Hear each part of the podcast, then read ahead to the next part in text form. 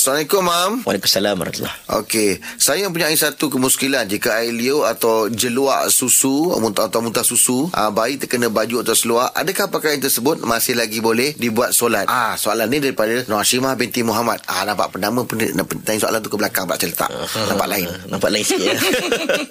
Yang tu pun nak mention Okey baik Muntah ni benda yang datang daripada perut Ah. Muntah daripada perut Keluar ke mulut Hmm. Okey Baik Apa saja keluar daripada perut kita eh, mulut ke Benda itu najis dalam mazhab syafi'i. Najis dalam mazhab syafi'i. Kalau mazhab lain Dia tidak ada masalah. Muntah uh, tak, Muntah tu tak menjadikan ianya najis. Tapi dalam mazhab syafi'i Muntah adalah na, najis. Cumanya Hmm. Okey. Dalam mazhab syafi'i juga Ada najis yang dimaafkan. Najis yang memang susah untuk dielakkan. Antara yang dimasukkan oleh ulama adalah muntah bayi. Ha? Jadi kita ambil kaul pandangan Syafi'iyah yang mengatakan bahawa muntah baby ni jeluak susu ni sesuatu yang tidak ber, tidak dikira najis sebab dia antara uh, najis yang dimaafkan. Hmm. Uh, cuma kalau kita nak solat kalau ada kita bersihkanlah tapi kalau ada benda itu sukar untuk dielakkan maka dibolehkan. Tak ada masalah. Hmm. Okey, terima kasih, Mam.